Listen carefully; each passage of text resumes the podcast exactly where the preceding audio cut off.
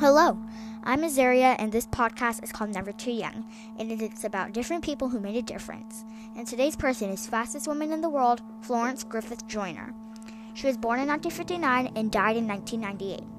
In 1988, American athlete Florence Griffith Joyner, sister in law of Jackie Joyner Kersee, set a world record for the 100 meter 328 foot race during the Olympic trials quarterfinals, crossing the finish line in a blazingly fast 10.49 seconds. And she set another world record for the 200 meter 656, 656 foot race at the 1988 Olympic Games in Seoul, South Korea. Those times still stand today, and no other athlete has even come close to matching them. Joyner broke records with flair, often showing up to the track sporting one leg bodysuits and 6 inch 1.5 centimeters long fingernails. But it was her fleet feet that earned her a place in the history books. FloJo is considered the fastest woman of all time.